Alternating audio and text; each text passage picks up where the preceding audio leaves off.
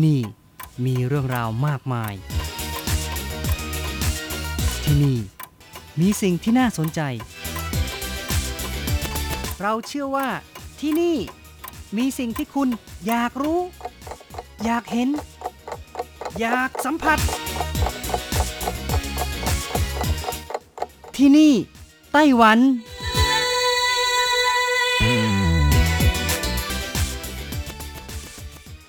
สวัสดีค่ะคุณผู้ฟังพบกันอีกแล้วค่ะในช่วงเวลาที่นี่ไต้หวันกับรัชรัตน์ยนต์สุวรรณพร้อมกับเนื้อหาสาระที่ดีๆที่เกี่ยวข้องกับในไต้หวันนำมาเล่าสู่กันฟังเป็นประจำในวันนี้ก็เช่นกันค่ะมีเรื่องราวของกุ้งไทยนะคะไทกัวเซียที่นำมาพัฒนาแล้วก็ขยายพันธุ์เลี้ยงในไต้หวันนำมาเล่าสู่กันฟังค่ะที่ผ่านมาล่าสุดนะคะfoodtraveldaily ที่เกี่ยวข้องกับอาหารนะคะส่งเสริมโครงการขายกุ้งก้ามกามหรือกุ้งแม่น้ำหรือที่คนไต้หวันเรียกว่ากุ้งไทยไทกัวเซีย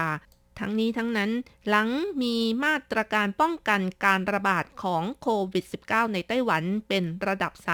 ในช่วงกลางเดือนพฤษภาคมที่ผ่านมาก็ทำให้กุ้งก้ามกามในไต้หวันราคาตกต่ำลงมากเลยทีเดียวเหลือเพียง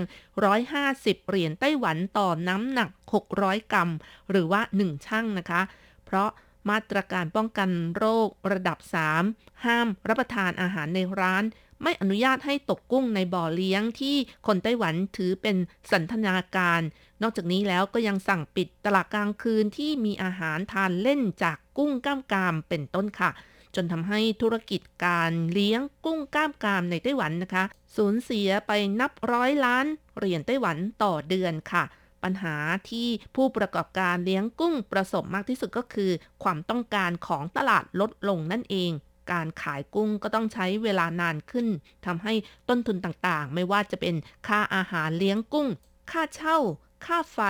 ล้วนเพิ่มขึ้นเป็นเท่าตัวอย่างอาหารที่นำไปเลี้ยงกุ้งที่เพิ่มขึ้นหากเทียบกับเนื้อกุ้งที่เพิ่มขึ้นมาถือว่าไม่สมดุลนะคะเพราะว่าให้อาหารเยอะแต่ว่าเนื้อกุ้งเพิ่มขึ้นมานิดเดียวแล้วก็ต้องใช้เวลานานขึ้นที่แย่ไปกว่านี้ก็คือไม่มีอาหารให้กุ้งกินก็เพราะว่าโดยปกติแล้วผู้เลี้ยงกุ้งกับผู้ประกอบการอาหารกุ้งนั้นจะสัญญาด้วยวาจาที่ไม่มีการเซ็นไว้เป็นลายลักษณ์อักษรค่ะทุกครั้งที่รับซื้อกุ้งไปขายผู้ประกอบการอาหารกุ้งก็จะเป็นผู้รับผิดชอบนำกุ้งไปขายหลังขายได้แล้วก็จะหักค่าอาหารกุ้งจากนั้นจึงจะจ่ายเงินให้กับผู้เลี้ยงกุ้งค่ะซึ่งในช่วงที่เกิดการระบาดหนักในไต้หวันผู้ประกอบการอาหารกุ้งนอกจากจะไม่ได้ช่วยขายกุ้งแล้วก็ยังกลัวว่าผู้เลี้ยงกุ้งไม่มีเงินจ่ายค่าอาหารก็เลยไม่ส่งอาหารกุ้งไปให้กับผู้เลี้ยงเมื่ออาหารไม่พอกุ้งที่อยู่ในฟาร์มเกิดการแย่งกินอาหารที่มีจำนวนน้อยทำให้มีการกระโดดนะคะขึ้นบกบางทีก็ถูกแดดเผาจนตายก็มีไม่น้อยค่ะอย่างนี้ก็ต้องบอกว่าเวลาที่มีรายได้ทั้งผู้เลี้ยงกุ้งและผู้ค้าอาหารกุ้งต่างก็ได้รับผลประโยชน์ร่วมกันแต่พอถึงเวลาที่ขาดทุนมีแต่ผู้เลี้ยงกุ้งต้องรับผิดชอบเองถือเป็นความไม่ยุติธรรมเป็นอย่างยิ่งแต่อย่างไรก็ตามค่ะสภาพอย่างนี้ก็เป็นไปไม่นานเท่าไหร่นะคะหลังจากนั้นรัฐก็มีโครงการส่งเสริมให้ขายทางออนไลน์แล้วก็ยังมีผู้คนนำกุ้งไปขายตามริมถนนเพื่อช่วยเหลือเกษตรกรผู้เลี้ยงกุ้งก็เลยทำให้ราคากุ้งจากแหล่งที่ตกต่ำเกือบเข้าสู่ภาวะปกติจนปัจจุบันขายกันชั่งละ230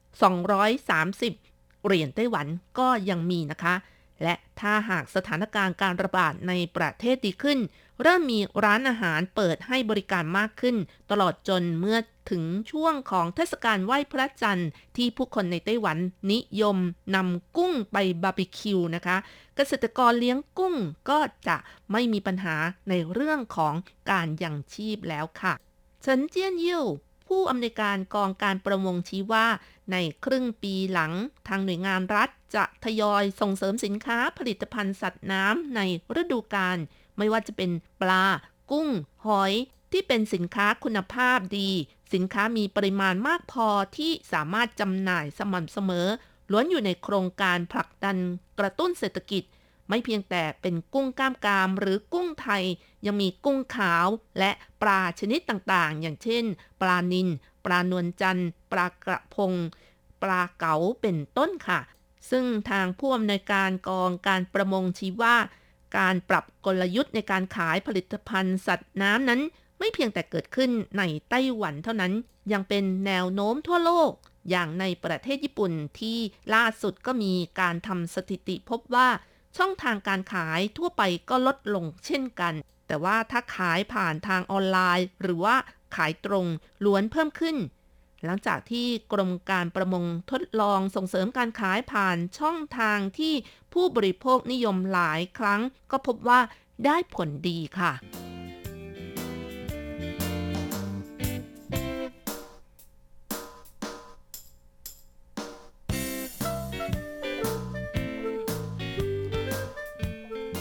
ฟังค่ะสำหรับกุ้งแม่น้ำหรือกุ้งกล้ามกรามหรือที่คนไต้หวันเรียกว่ากุ้งไทยไท่กัวเซียนะคะถือเป็นกุ้งที่ได้รับความนิยมเลี้ยงในไต้หวันไม่น้อยเลยทีเดียวค่ะเป็นกุ้งราคาค่อนข้างแพงเป็นกุ้งเศรษฐกิจที่สร้างรายได้ให้กับผู้ประกอบการที่เกี่ยวข้องผลประกอบการการเลี้ยงในไต้หวันก็มีมากกว่า 2,000 ล้านเหรียญไต้หวันต่อปีนะคะโดยเฉพาะอย่างยิ่งมีการเลี้ยงกันมากที่สุดที่เมืองผิงตงในพื้นที่เกือบ 1,400 เฮกตาร์หรือประมาณ 8,000 กว่าไร่ค่ะครองสัดส่วน 80% ของประเทศสามารถเลี้ยงได้ปีละ 2 ครั้งชาวประมงจะใช้วิธีแบ่งเลี้ยงเป็นช่วงๆนะคะประมาณเดือนมิถุนายนถึงก่อนเทศกาลไหว้พระจันทร์ถือเป็นช่วงฤดูกาลแต่ว่าไม่คาดคิดเมื่อถึงช่วงต้นฤดูกาลเท่านั้นนะคะก็ประสบภาวะการระบาดของโควิด -19 ที่รุนแรงขึ้นทำให้ฟาร์มตกกุ้งต้องปิดตัวลงห้ามรับประทานอาหารในร้านส่งผลกระทบต่อการขายกุ้งเป็นอย่างมากราคาจากแหล่งเลี้ยงในช่วงที่ตกต่ำที่สุดเหลือเพียง100กว่าเหรียญไต้หวันต่อชั่งหรือว่าประมาณ600กรัมนะคะแต่ว่าตอนนี้ก็โชคดีค่ะราคาขยับขึ้นเข้าสู่ภาวะปกติแล้วขายกันชั่งละ200กว่าเหรียญไต้หวันถือว่าเป็นราคาที่ไม่ถูกแล้วนะคะซึ่งทางรัฐบาลท้องถิ่นของเมืองผิงตงบอกว่ากุ้งกล้ามกรามหรือกุ้งไทยเป็นรายการหนึ่งของอาหารทะเลที่นิยมนำมาปิ้งในช่วงของเทศกาลไหว้พระจันทร์ก็คือนำมาบาร์บีคิวนั่นเองค่ะก่อนช่วงเทศกาลมีความต้องการสูงอย่างราคากุ้งของปีที่แล้วในช่วงก่อนเทศกาลจากแหล่งเลี้ยงขายกันชั่งละ250ถึง300เหรียญไต้หวันก็ขึ้นอยู่กับขนาดของกุ้งว่าเล็กหรือว่าใหญ่หรือว่าเป็นตัวเมียตัวผู้ด้วยนะคะเพราะว่ากุ้งตัวเมียจะมีขนาดลำตัวเล็กกว่าหัวจะใหญ่กว่านั่นเองค่ะกุ้งกล้ามกรามหรือกุ้งกล้ามครามนะคะมีชื่อเรียกอย่างอื่นอีกมากมายอย่างเช่นเรียกว่ากุ้งแม่น้ำกุ้งหลวงขณะที่กุ้งตัวเมียมีขนาดเล็กกว่าก็จะเรียกกันว่ากุ้งนางค่ะแล้วก็คนไต้หวันจะเรียกกุ้งชนิดนี้ว่ากุ้งไทยหรือไท่กัวเซียเป็นกุ้งที่มีรสชาติอร่อยแต่หัวโตไปหน่อยนะคะแต่ว่าบางคนก็ชอบค่ะเพราะว่ามันมีความมันแล้วก็เนื้อนุ่มหวานแน่นเปลือกสีเขียวอมฟ้าหรือสีม่วงกล้ามยาวมีปุ่มเป็นตะปุ่มตะป่ำแต่หากเป็นกุ้งที่ไม่มีไข่ก็จะเรียกกันว่ากุ้งโปร่งไข่ถ้าเลี้ยงในกระชังหรือว่าบ่อเลี้ยงที่ไม่ได้รับการเลี้ยงดูที่ดีหัวก็จะโตๆตัวก็จะเล็กนะคะอันนี้คนไทยก็จะเรียกกันว่ากุ้งโกหรือว่ากุ้งจิกโกค่ะนิยมนำมาทำบาร์บีคิวตามร้านบุฟเฟ่ทั่วไปหรือตามร้านหมูกระทะนะคะเนื่องจากกุ้งชนิดนี้มีราคาถูกและถ้าตัวเมียที่ไม่มีไข่ก็จะเรียกกันว่ากุ้งแก้วหรือกุ้งมันแก้วค่ะกุ้งแบบนี้ก็เหมาะสำหรับคนที่ชอบกินกุ้งที่เป็นมันนะคะแบบไม่เหลวทำให้รู้สึกว่ามันกรุบๆค่ะส่วนสาเหตุที่คนไต้หวันเรียกกุ้งกล้ามกรามหรือกุ้งแม่น้ำว่าไท่กัวเซียหรือว่ากุ้งไทย ก็เพราะว่าในปี1970ค่ะก็ประมาณ51ปีแล้วนะคะดร.หลินเซาเหวินผู้เชี่ยวชาญด้านสัตว์น้ำที่ประจำอยู่ที่องค์การอาหารและการเกษตรแห่งสหประชาชาติได้นำกุ้งกล้ามกรามประมาณ300ตัวจากประเทศไทยเข้ามาในไต้หวันต่อมาดร.เลี่ยวอีจิวได้นำไปทดลองเพาะเลี้ยงและทำการผสมเทียมจนประสบความสำเร็จและเป็นที่รู้จักของคนไต้หวันค่ะทำให้ในเวลาต่อมามีการทยอยเลี้ยงในหมู่ประชาชนในจำนวนนี้ก็มีฟาร์มเลี้ยงกุ้งไทยตัวอย่างที่ประสบความสำเร็จในการเพาะเลี้ยงมีอยู่2ฟาร์มด้วยกันฟาร์มแรกเป็นของนายหลี่เซิ่งเหลียงนะคะที่อยู่ในเมืองผิงตงและฟาร์มที่2เป็นของนายหลินเซินจินที่อยู่เมืองไถหนันซึ่งทั้ง2ฟาร์มนี้สามารถเพาะเลี้ยงลูกกุ้งได้เป็นจำนวนมากและเริ่มผลักดันให้มีการเลี้ยงในบ่อรวมทั้งปรับปรุงเทคนิคการเลี้ยงมากขึ้นมีการร่วมมือกันระหว่างผู้เลี้ยงกับร้านอาหารเพราะว่ามีการขายตรงไปยังร้านอาหารทั่วไต้หวันนั่นเองค่ะแต่อย่างไรก็ตามก่อนที่จะนำกุ้งกล้ามกรามจากเมืองไทยเข้ามาเลี้ยงในไต้หวันนั้นขณะที่ดร.หลินเซาเหวินทำงานเพาะเลี้ยงกุ้งแม่น้ำอยู่ที่รัฐปีนังของประเทศมาเลเซียเขาจับลูกกุ้งแม่น้ำกลับมาเลี้ยงในห้องทดลองโดยแบ่งเป็นกลุ่มๆและให้อาหารที่ต่างกันอย่างเช่นกลุ่มนึงให้ปลาบดกลุ่มนึงให้ไข่ตุ๋นกลุ่มนึงให้นมสดหรือน้ำเต้าหู้แต่ก็พบว่าประสบความล้มเหลวเพราะว่ากุ้งทั้งหมดนะคะก็ตายหมดเลยค่ะจนกระทั่งอยู่มาวันหนึ่งภรรยาของเขา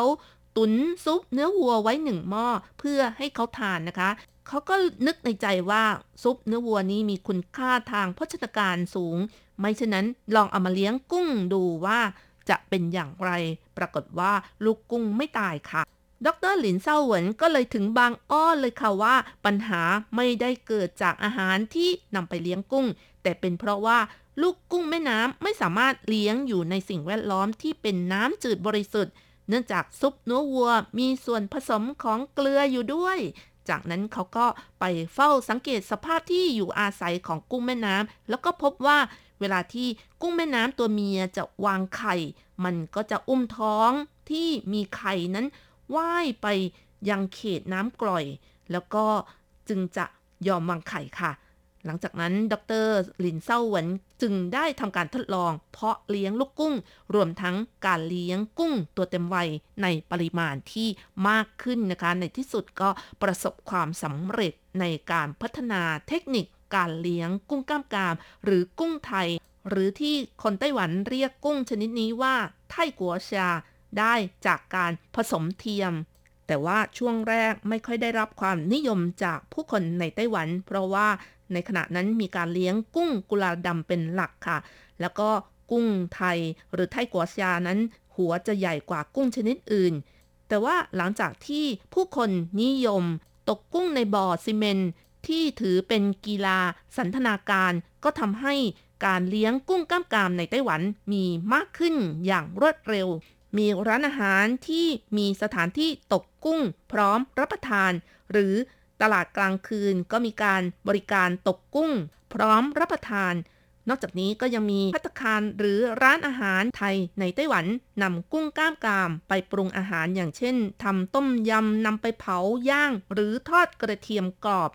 หรือว่าคนไต้หวันนิยมนำมาบาร์บีคิวในช่วงเทศกาลไหว้พระจันทร์เป็นต้นค่ะก็เลยทำให้กุ้งกล้ามกรามหรือไทกัวชาในไต้หวันนะคะได้รับความนิยมบริโภคจนกระทั่งปัจจุบันและราคาที่ขายอยู่นะคะก็ไม่ถูกเลยค่ะชั่งหนึ่ง600กรัมราคา200กว่าเหรียญไต้หวันทั้งนั้นเลยค่ะแต่ก็เพราะว่ามีความอร่อยก็เลยได้รับความนิยมนั่นเองเอาล่ะค่ะคุณผู้ฟังเวลาของรายการหมดลงอีกแล้วนะคะอย่าลืมนะคะกลับมาติดตามเรื่องราวดีๆในช่วงเวลาที่นี่ไต้หวันกับรจรัสได้ใหม่สัปดาห์หน้าเวลาเดียวกันสำหรับวันนี้ขอให้คุณผู้ฟังทุกท่านโชคดีมีความสุขมีสุขภาพแข็งแรงสวัสดีค่ะ